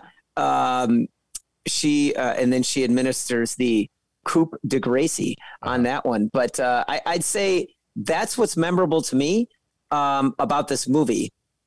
And again, I feel guilty about saying that because it's like I think we might not be seeing the forest for the trees here, Pat. Mm-hmm. Because when you see something at 14 years of age, that's going to be the stuff that you. Do, do you know what I'm saying? Like that's that's that's the action. That's the cool stuff. That's where she gets the bad guy. Yeah. You know. What about you? What's memorable to me is is I think Patrick Bergin as the villain Yeah. and just how just how evil he is and just how it it really comes out of and and this will be maybe a little bit a part of one of my criticisms how it really comes out of left field um Mhm. you know especially if they're at the very beginning of the movie and, and i mean i think that's a piece that they did well where you really didn't know this was coming until all of a sudden he hits her um and you know because we start off we start off in kind of the idyllic setting they're in their you know cape cod home and everything is beautiful and she's you know she's uh, picking shells on the beach and you know they're talking about their their dinner plans and all this other stuff and um and then it kind of quickly takes a turn you know especially that time that she doesn't have the the towels straightened up quite correctly um, Yeah. but i mean that's it's like well that es- that escalated quickly Did you? It it does escalate quickly, and I, I'm guessing. Well, I'm not guessing, but I would. I wonder if the book gives you a little bit more of the build in that, or more examples of it, or yeah i'm not sure I, I'd be. I'd be curious to see. Now, let me ask you this: the first time you saw it, was that when he smacks her? Was that? Was that the oh wow this is not good, or was that just the confirmation? Because there were some little breadcrumbs before that, right? there were some little breadcrumbs. I'm trying to remember back to the first time I did see this, and I don't even know that I was picking up the breadcrumbs. Um, Okay. You know, because the first time seeing this, I I think I mean I had a sense of what this movie was going to be about. Um, Right. So I mean, you kind of you kind of already know, especially if you've seen the trailer or you know, you kind of have a Yeah. sense of what's going to happen here. So I mean, I, but I'm not sure. I think Well, it's probably, I think it was probably the second time watching it that I was like, oh yeah, he doesn't, he's not reacting very. Oh yeah, he made that little comment about how she's been doing this a lot and he doesn't really like it, and okay, that's a little off, and you know, and and maybe and and here we are, and we try to be aware of this, and we try to say this, you know, every time this comes up, but uh, you know, for lack of a better term, you and I are a couple of uh, couple of straight white dudes uh, middle class straight white dudes. And so when we come to a situation where we're talking about a movie, um, you know, that is not where we are not the target demographic or, or we are not one of the main characters, then we can have all the criticisms and opinions and things that we want, but it's always going to be different from another person's point of view. So Yeah. things that I may have watched and been like, oh, I didn't really even pick that up as being odd. I, there may be someone else who's sitting there going, oh, good Lord, that's a red flag from a mile away. Well, see, and I remember like I I stood out when he was like, you know, why are you wearing that dress? Oh, well, I want you to wear. It was kind of like, Yeah. boy, the other one would be that, and then suddenly she's wearing the the other dress. Right. You know what I'm saying? Like I, I boy, there's no way for me to say this without their listening audience the world over goes, oh, the, look at Canagallos being one of those guys. I really don't want to be one of those guys, but I think I remember like that was eyebrow raising. Like that was Yeah. curious, Captain. Like like even back in the day, I remember being like, really? Like that's kind of.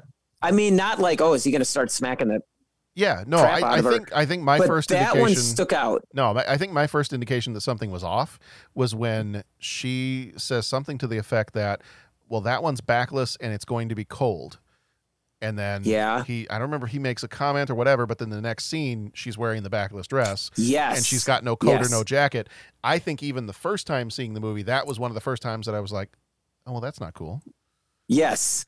Yes. And and and you realize it's just like, yeah, that's just not cool. Yeah. What you know what what um now watching it this time like when she goes oh look i messed up your suit and he's just like yeah yeah or, or, or and then it's just like who cares man like i'm living on the beach you're gonna get sand on the beach but then his reaction is I'll, I'll go change and he's like wiping himself off as he walks away Yeah. and it's just like dude this guy not good Right. you know what I'm saying? Like, even if he wasn't like hitting her, like, you can't live at the beach and be like complaining like that. Yeah. That's just not allowed.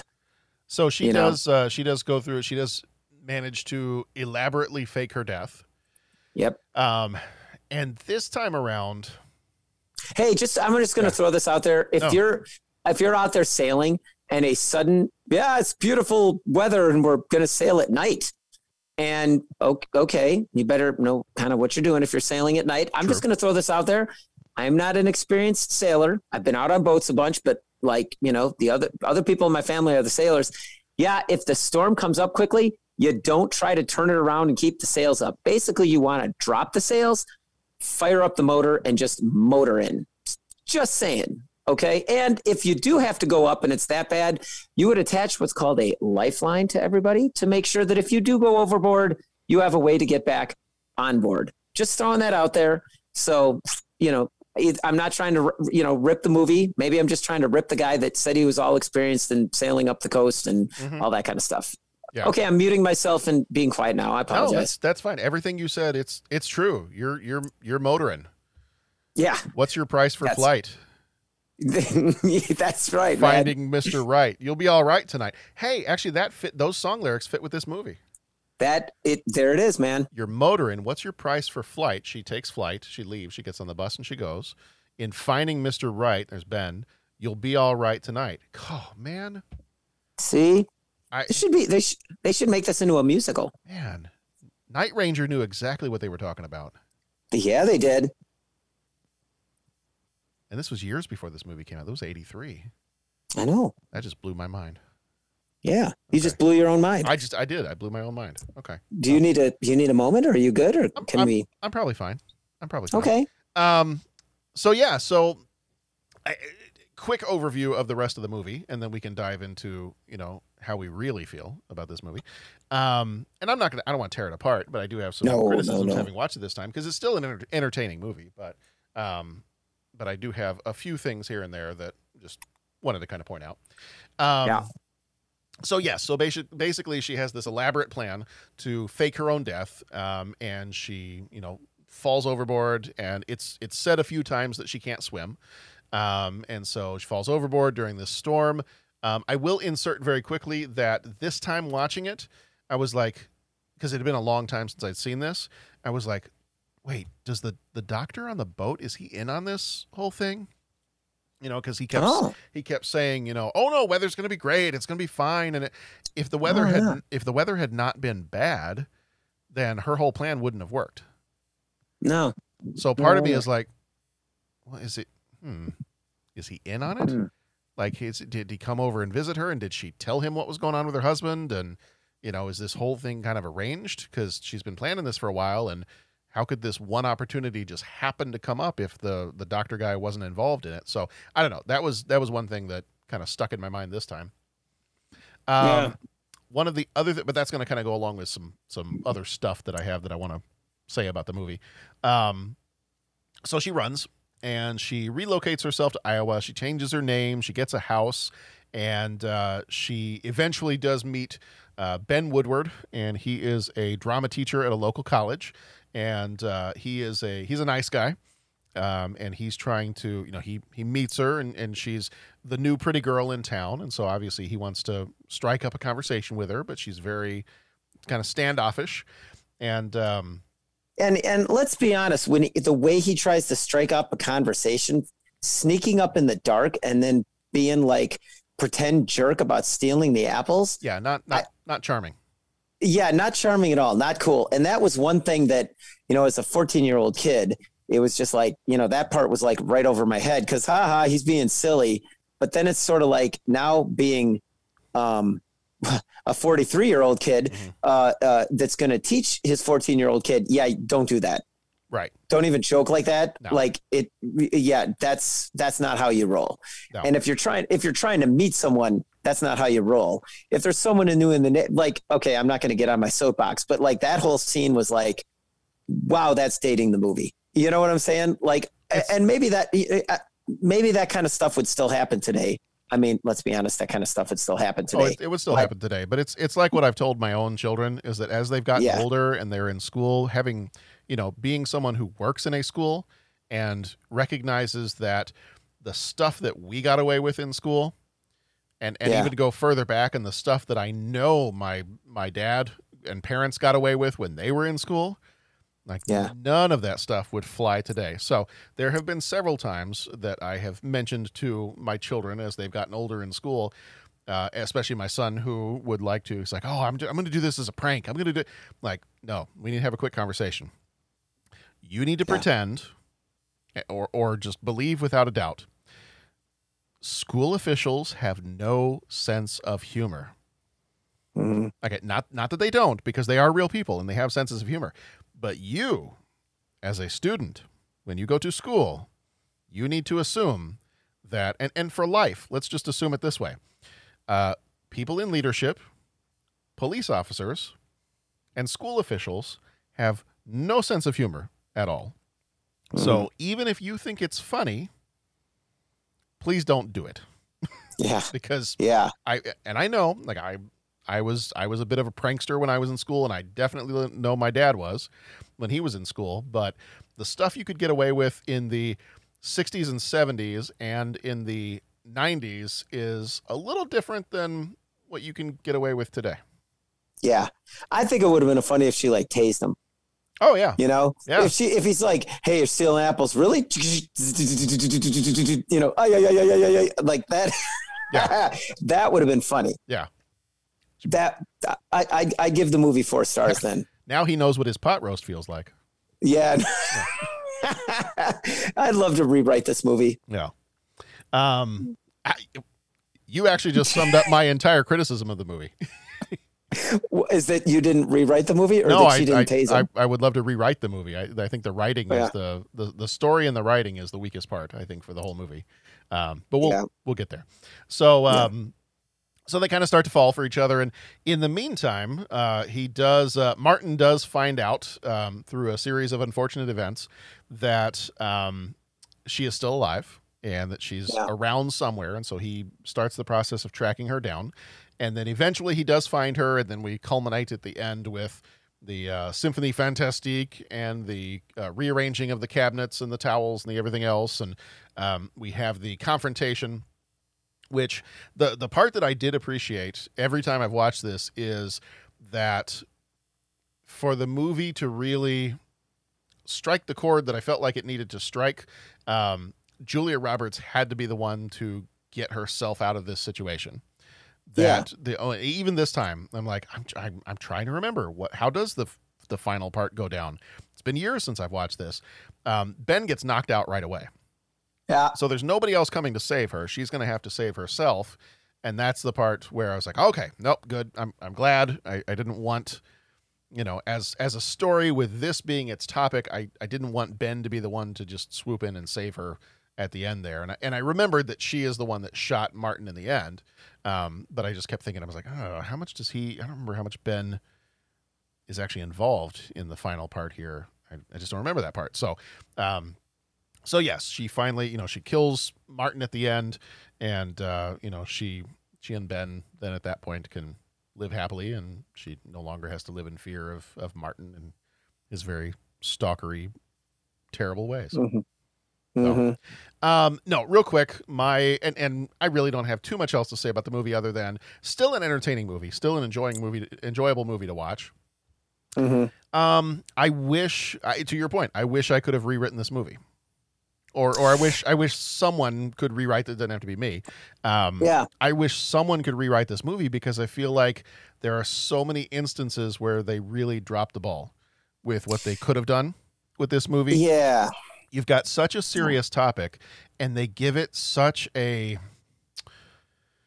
they give it such a two dimensional villain Yeah. which you know sometimes i'm okay with that and and as a villain as a if you're thinking of this as like a monster movie then he's a halfway decent monster you know he's Mhm. he seems unstoppable he's gonna find her no matter what um but it's not a monster movie it's like a psychological thriller and i want to think i want to think a little bit more in my psychological thrillers so Yeah. as a villain you know as a great as a two-dimensional villain he's good like I like him as a two-dimensional villain. He's creepy. He does all the things that a two-dimensional villain needs to do. I think though that they could have gone a step further with it. Mhm. I I think they could have gone a step further with a lot of the different pieces in this movie, you know, with with her in particular. And I think that there were a lot of details, you know, the the story piece, especially watching it this time. Wa watching it in other times past, I did ask myself the exact same questions. This time, I just I I let those questions linger in my brain a little bit longer. You know, things Yeah. like, all right, well, he seems like a guy who, you know, keeps track of everything. So how? And he's I think he's supposed to be like a financial advisor or a financial, you know, big Wall Street financial guy. Um, Mhm. I kind of have a feeling that if she has enough money to go live in a house and really not have a job for a stretch of time and, and do all these things she needs to do to get away, um, I kind of feel like he would know that that money's missing. Well, yeah, I mean, all those things. Basically, if you want it to be, she runs away and she starts a new life. You can like, you could like give us none of the details.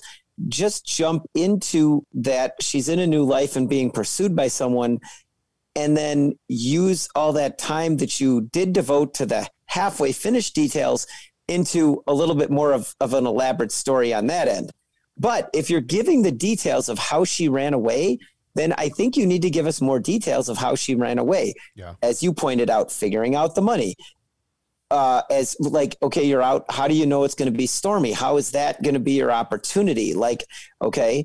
Um, so she went to the swim club. Now that was supposed to be a surprise, but it really wasn't when it was revealed she was at the swim club because she had already jumped into the water and i think they showed her back at the buoy Yeah. but but even that it was kind of told out of order where and i mean if you wanted to do like an oceans 11 thing where it's like um spoilers for oceans 11 four three two one where something happens and then they go back and they tell you how it happened right um or if you know, or like another thing, uh, Shawshank Redemption does that as well.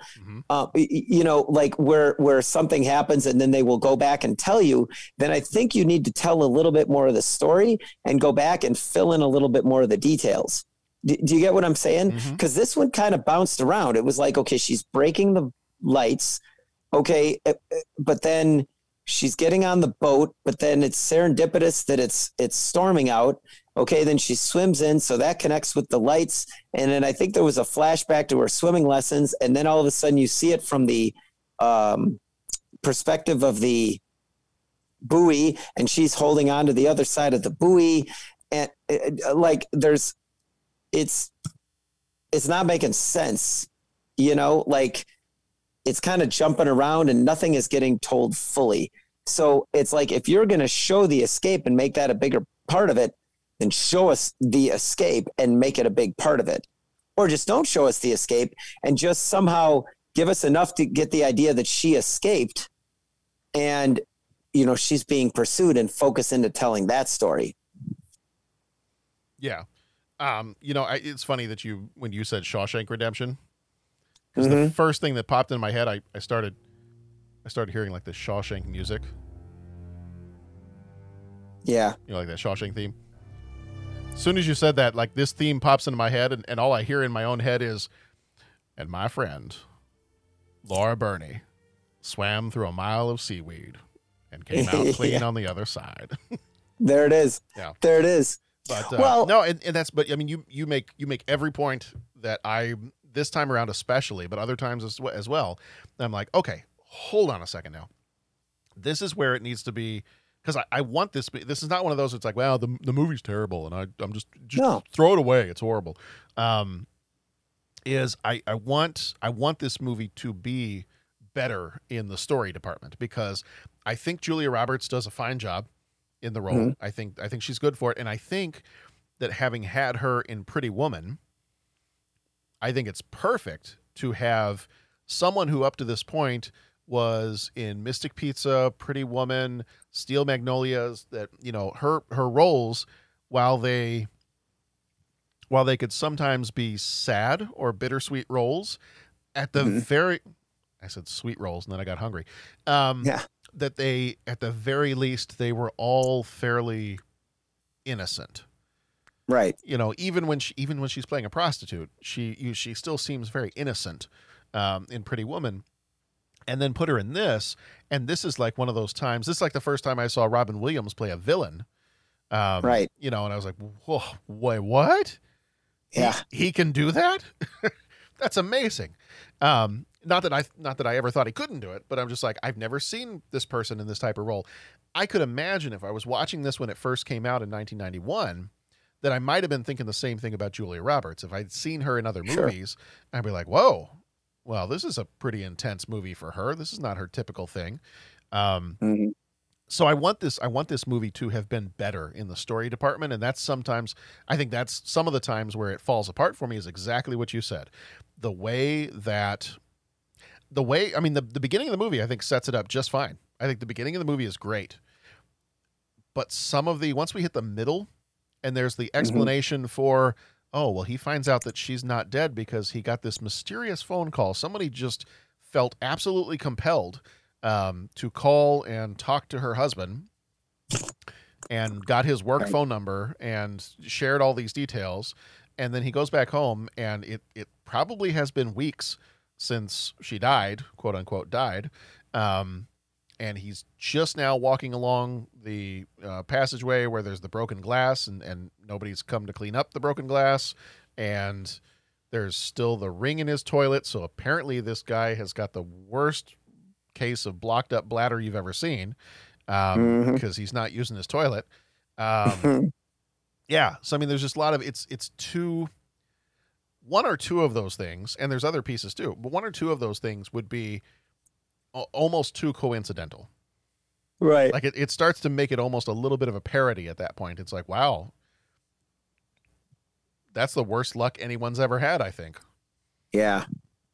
Yeah. and then and, then there's a few other pieces too that don't they just don't go anywhere like when he tries to hire the guys to track her down and there's that whole thing of you know and i'll, I'll give $10000 to the guy that finds her and $10000 to you too and, and that whole thing but then i don't recall anywhere else in the movie where that ever shows up again. Right. like you don't ever see anybody else tracking her down. I, I don't even recall if there were mentions of somebody trying to track her down. And then eventually he just kind of stumbles into tracking her down. So i that for me that's where it kind of falls apart for me. And i i really don't actually have too many other criticisms or or other comments about the movie. The rest of it's fine. Like you said the ending part of it i mean that's that's a great line at the end when she says you know and he's like what are you going to do? You're going to call the police? You're going to do and then she picks up the phone. She's like you know please come quickly. I've just killed an intruder. Like that's Right. a that's a great line. That is a, a great line. Um you know for this type of movie and just absolutely so hats off to the writers for that one. But i think having looked at the list of writers for this and knowing that the screenplay writer was the same one that did Rain Man and What Dreams May Come, which I love that movie. Um, and I saw a couple of the other movies that are on the list for him. I'm just like, oh, this one's kind Yeah. of it's kind of disappointing. There's a lot of plot holes in this movie, and normally I can overlook plot holes, but watching this movie this time around, I was like, oh, I'm I'm kind of seeing all of them now. Yeah. It's it's I like mean- it's like when you well, it's like my wife describes when she was a kid. Um, she needed glasses when she was young, and I think her parents, you know, didn't necessarily believe her, and they're like, "No, you're fine, you're fine." And then finally, she does get glasses, and she's like, "Oh, look, there are leaves on the trees." And, Mhm. and they were like, "Oh, yeah, maybe you did need glasses." Yeah. It's it's kind of like that. It's like it's watching this movie and you you didn't know you needed to wear glasses or contact lenses. And then Right. watching the movie for some reason, watching the movie this time around, I guess third time's a charm. Um, watching it this time around, it was like putting on glasses for the first time and being like, "Oh, so Yeah. that's what detail looks like." Yeah, Okay. and, and I mean, and honestly, I I just feel if they would change up the order and start with her in the small town, start just like the trailer does. Start with her voiceover. I went into the water and died that day, and a new person emerged. Just start with that line. Start with her narrating. Have her narrate a little bit more, and then you're living in this small town, and maybe she's a little jumpy and getting to new people, and and then take all this stuff from the escape like trim that stuff down because obviously it didn't it wasn't explained fully anyway and then kind of intersperse that in or, or use that extra time from cutting that down into kind of getting her more acclimated to the town and she's the new girl and fitting in and meeting the guy next door and the whole thing. And then i you know i'm not a writer but there's writers out there put it in with flashbacks right have you know maybe I don't know, the police investigating or her mom or, you know, and then as the movie goes, have it unfold. And then it's just like, maybe have the bad guy show up, right? And stalk her a little bit more. And you're not sure why.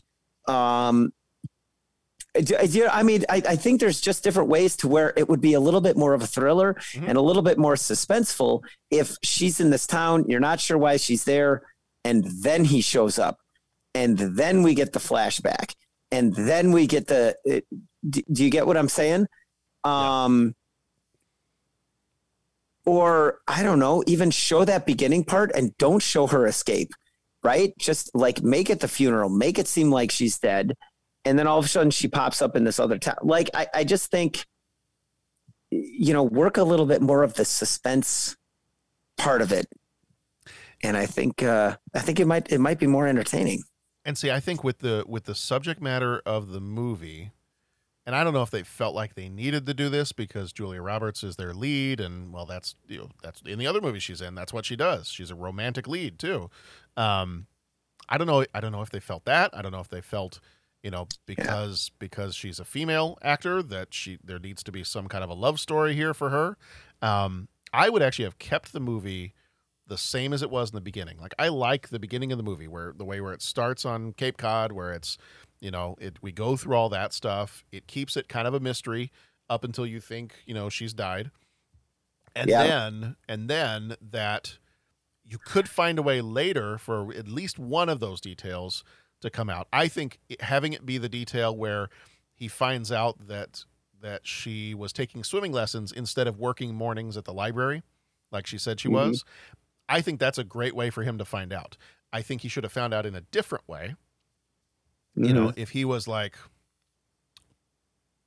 I don't know, if he was walking around town and he happened to walk by the the YMCA and they had like a I don't know, had a picture on the wall of you know people who had finished their swimming lessons or something like that, and I'm like, congratulations to you know all of our swimming school graduates or something, and and you know she forgot that maybe there was a picture up on the wall of her um, and he happens to spot i don't know something like that. Um, a little bit less coincidental than what happened Yeah. with the phone call. Um, i would keep the first part of the movie the same. I Yeah, think what i would actually take out of this is i would take out the whole love story with ben. Okay. like i think it's i think it's more about her escaping from this horrible situation and i think her accomplishing that you don't have to i mean i guess if you do it well you can still have it um, i don't think you have to have her find a replacement love interest Yeah. because he Yeah. really doesn't do anything her husband is going to be jealous of anybody regardless of whether, whether she's really with someone so Mhm. even if they were just friends in passing and you know he's somebody in town that she happened to meet but they weren't necessarily going through this whole you know courtship kind of thing deal Right. um the husband is still going to get jealous because remember he he stopped that we grabbed that one guy in the car and like Yeah. threatened to cut his throat and he's like you don't understand I live with another man he's like well don't tell anybody Yeah. um you know that whole thing so I don't think you need I don't think you need the love story Yeah. So I would right. actually I would actually trim that fat and take that out, and then I would I you know what actually I might also take out is I might also take out the scenes with the mother in the nursing home. Yeah. I but if I was going to trim something first, I think it would be the love story. Yeah. I would take that out and I dedicate a little bit more time to her, you know, you don't really see how she's getting past or how she's working through getting past what she's been through. Right. You know, you have a lot of conversations where Ben is trying to press her to talk about, you know, you, you seem like you seem like you there's a mystery here. You a lot of questions. You're very paranoid. You're very, you know, and he's being kind of a jerk about, you know, keep continually pushing, but um Yeah. you know, I just I, I want to see more of that kind of worked out. Mm-hmm. And to me, watching this movie, I'm like, they were bringing it out around around Valentine's Day. Are they thinking? Are they thinking this is? A, uh, are they thinking this is a date movie that you you know you take your date to? And if so, Yeah. yikes. Um, yeah, I think that's that might be what I would have done differently. Yeah, no, I, I, I hear what you're saying, man. I hear what you're saying. I mean, yeah, I mean, a great movie. uh, Um, you know, I, but it's, uh, yeah, yeah. There would just, it just seemed a little uneven. And like I said, it, it was just because I decided to watch with a little bit more of a critical eye after looking at that Rotten Tomato score. Yeah. Yeah. So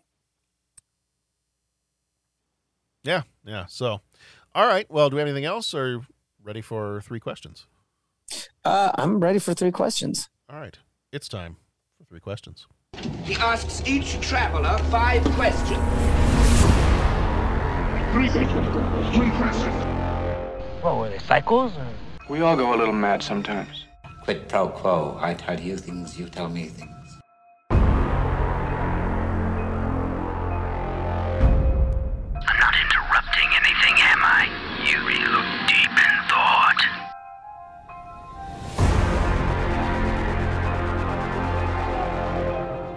So I'll ask you the questions and then we'll see, all right?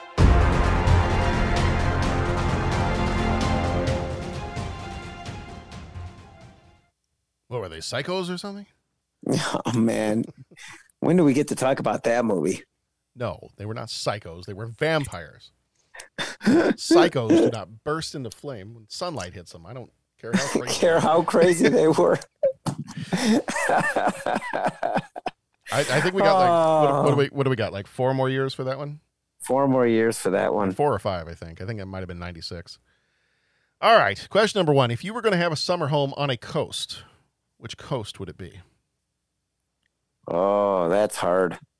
And it, it doesn't have to be a, a, a an ocean coast. It can be a, a lake coast. It can be Okay. Yeah. Oh man. Well, now that question just like compounded in difficulty. Did I, I, Um, did I open the floodgates for you? So I'm I'll, uh, so okay. Of the four answers that I've got, I'm gonna go like uh, I mean the coast of Ireland, right? I'll you go to the west coast of Ireland all day long. There you go. You know, six days a week and twice on Sunday, seven days a week and twice on Sunday, whatever the phrase is. Mm-hmm. Um, that's that's just my gut knee jerk. Yep, I'll go to the west coast of Ireland. Okay. Um, if we've got to narrow the focus down and say any coast, um, you know, I'm a Midwest lake kind of guy, so I'll just go disappear in, you know, at a lake in the woods somewhere, and I'll be happy as a clam. If we've got to go to either the west coast or east coast of the United States, uh, yes, I mean the East Coast is great. Uh, like you know, especially the Cape Cod area. I've been up to there. It's it's it's great. Um, California. I mean, there's not much to say. Uh, you know, love getting to the coast out, especially with all the surfing um, and all that kind of thing. I could easily disappear to the coast of California. Uh, that'd be great. Just do that whole thing. Um, so there's my four answers for you. Okay. But yeah, if I had to go, like, and I've said this, this has been my answer to however many three questions in the last whatever. But like, yeah, the west coast of Ireland, you know, right around County Clare, right around Doolin. I mean, there's surfing there. Believe it or not, there's some good surfing waves off Ireland. Yeah, that's what I've heard. Um, so, yeah. Okay. West coast of the U.S. or just a lake in the woods. Okay. All right. What about you, man? Fired up. Where are you going? I have got actually my my computer background, and it has been my computer background for at least the last two or three years. Um, Okay. But it, uh, especially as as the pandemic has happened, um, and especially in my new role that I had starting a couple years ago as the technology director of our school, um, typically on whatever desk I have in whatever office I'm in, I have about three monitors. Like I have my computer, I have my computer in the middle, and I've got two monitors on either side of it. I just I like to work a little spread out like that. Um, it's the same setup I've actually got sitting right in front of me right now. And Okay. what I did is I have this this big kind of panoramic picture of uh, Loch Rannoch in Scotland. Cool. And I and that's an American trying to pronounce that, so I do apologize to any of our Scottish friends.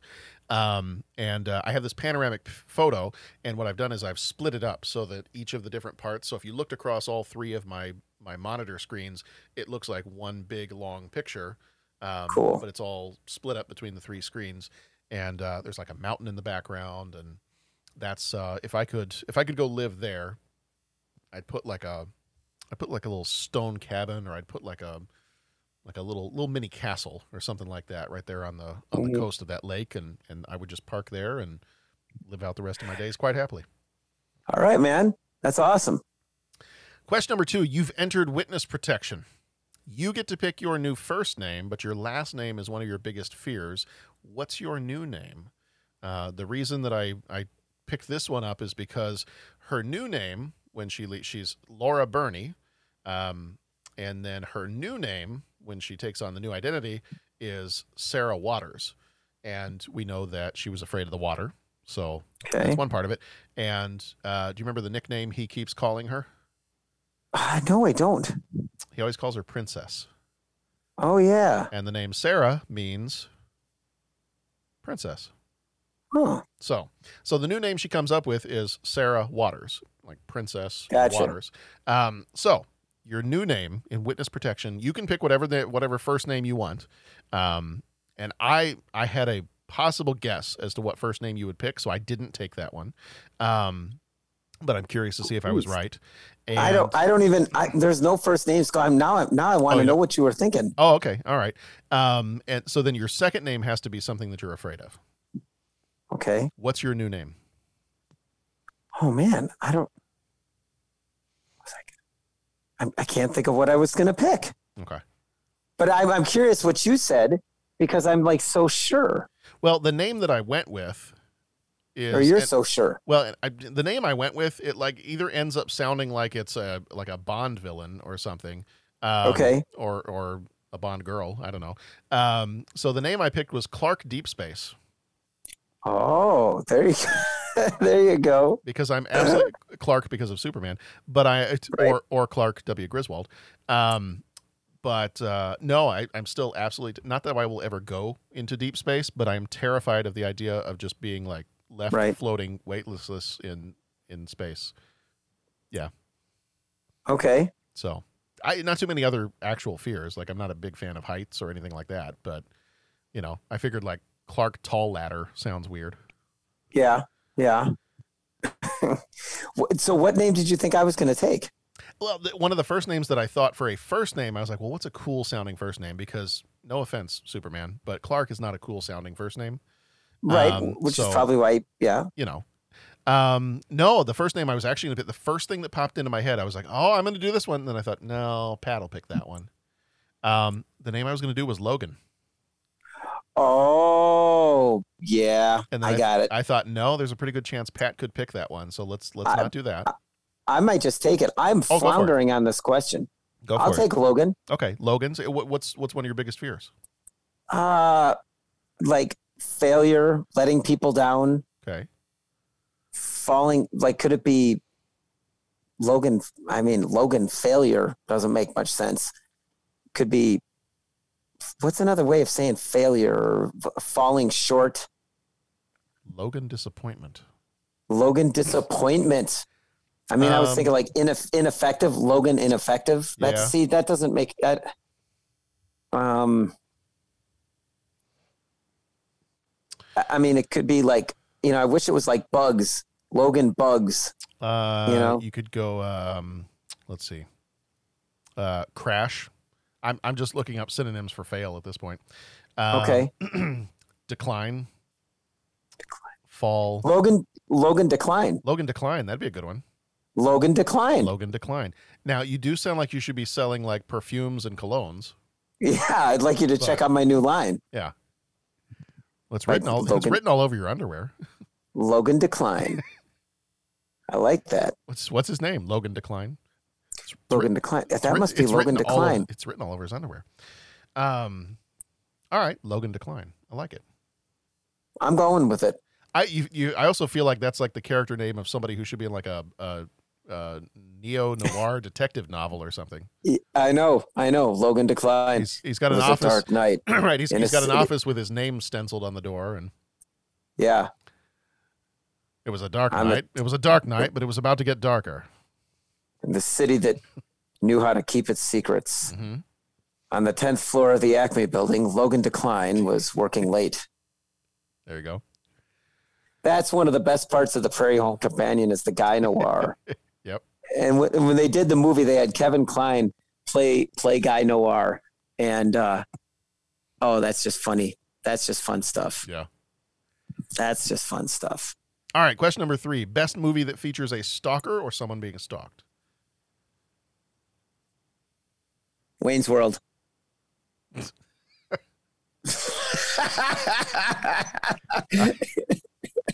oh, you got me a gun rack, I, which a gun. I rack. don't even have a gun, much less several guns, which would necessitate a gun rack. If you're not careful, Wayne, you're going to lose me. You're, I'm going to break up with you. I broke up with you six years ago. What was it? Get the I don't know. I can't. I can't quote it. I'm I'm falling woefully short. There's people out there groaning with my quoting skills. all right. But uh, yeah, I'll, I'll say I'll say Wayne's World. Then you say what you thought, and I'll think of something else. What am I gonna do with a gun rack? I don't even have a gun. Wait, here, here we go. Here we go. Give me, give me half a second here. Here we go. Half a second filler. Yeah, da, da, No, that's that's not it. Hold on. Yeah. This deserves to be actually used.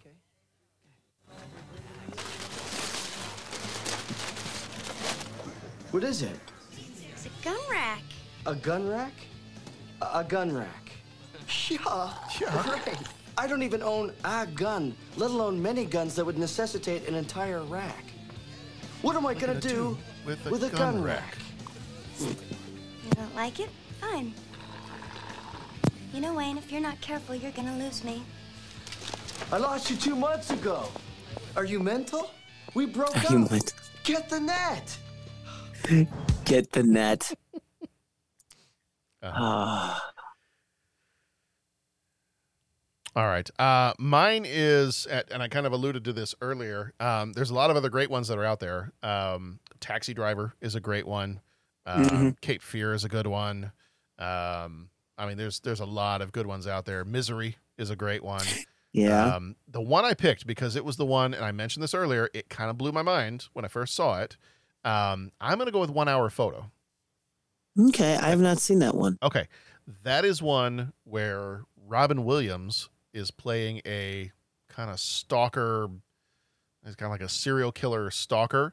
Um, but he seems like a he seems like a real innocent guy, and he's real shy, and he works in a one hour photo lab, hmm and that's how he picks his victims. Oh, Is as he's developing people's photos, he gets kind of obsessed with them, um, and then the movie kind of goes from there. So, um, with without spoiling too much, it's it's a good movie. Like I really like right. it, and I actually want to say I even, I think I bought a copy of it on DVD. At some, I'm not sure I still have it, but um, yeah, it came out in 2002. And uh, who else was in it? Connie Nielsen's in it. Um, Hmm? Eric LaSalle is in it. But uh, yeah, no, I, I remember I remember enjoying it. But yeah, it, kind of blew my mind. It was like, wait, hold on. um, this is Robin Williams, and he's creepy. So yeah, oh, you just made me think. Yeah. Well, first of all, I got to check out that movie. Second of all, 89 Batman when Joker starts going after Vicki Vale.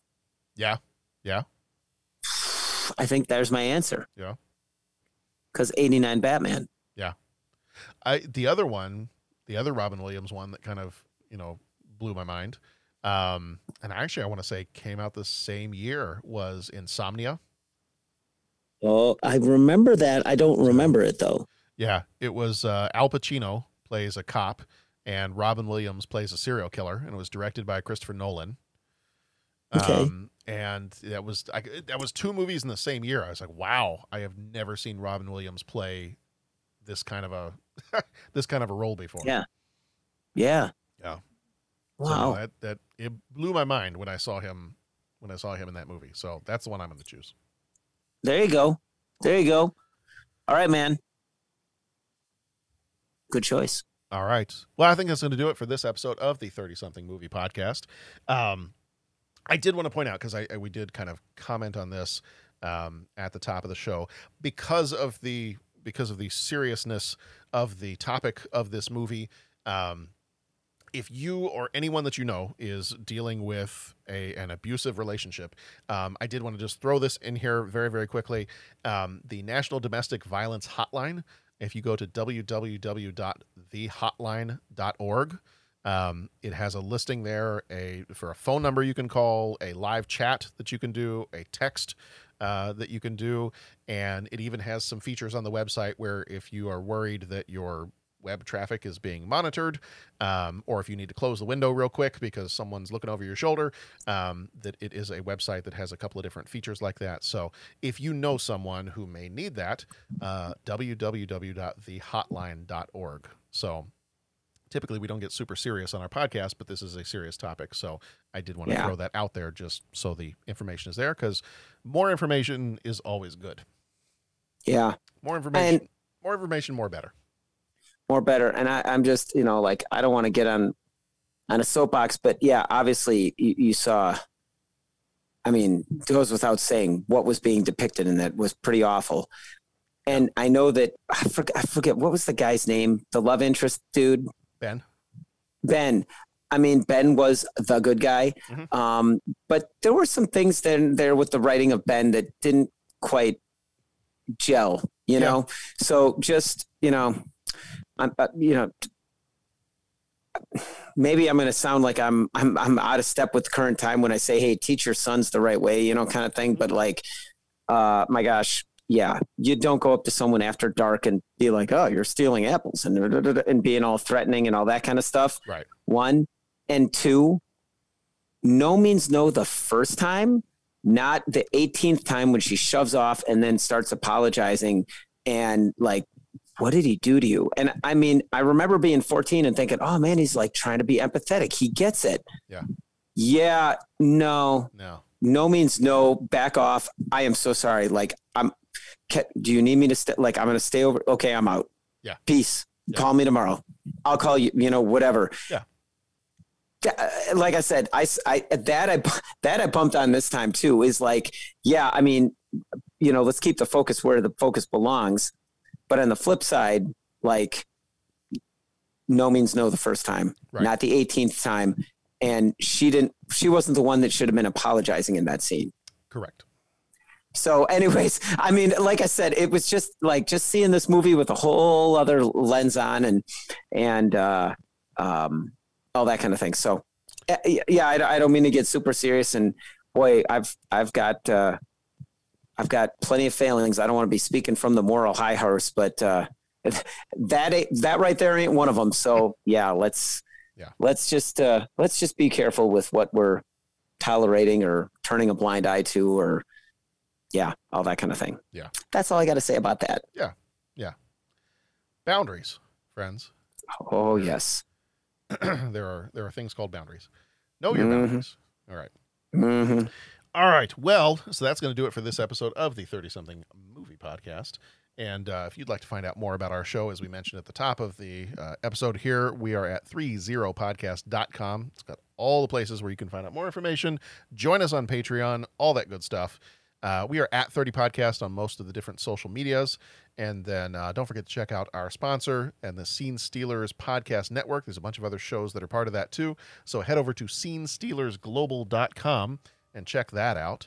Um, our next episodes coming up are The People Under the Stairs. That's going to wrap up our month of October, our Halloween horror movie month. So we got that coming next week. And then in November, our Patreon episode, if you're joining us on Patreon, uh, those usually come out about mid month, um, usually on Saturdays. And our episode for November for Patreon is favorite TV shows of 1991. Uh, that, Oh. that might be shows that either started or ended or were maybe at their height during 91. Um, so we're going to have to nail down our, our selection criteria for that. But um, that'll be our Patreon for November. And then November, uh, we've got Defending Your Life, What About Bob, The Doors, and The Fisher King. And then in December, we've got It's a Wonderful Life is our Patreon episode for December. Um, then we're looking at Night on Earth, The Guyver, My Own Private Idaho, Homicide, and City Slickers. So we're going to finish out, uh, looking forward to finishing out the year with City Slickers. That's a fun one that I haven't actually seen in a while. Oh, yes. So all kinds of good stuff. So Mhm. as always, thank you, Pat. Thank you, John. This was fun. And thank you, everybody, for coming and listening each and every time, for reaching out to us, for interacting with us on Twitter and Facebook and all those different places. Uh, we just we look forward so much to chatting with you all and talking with you. And uh, yeah, so we will. Uh, we want you all to be excellent to each other. Go watch some scary movies, and we'll see you back here next time.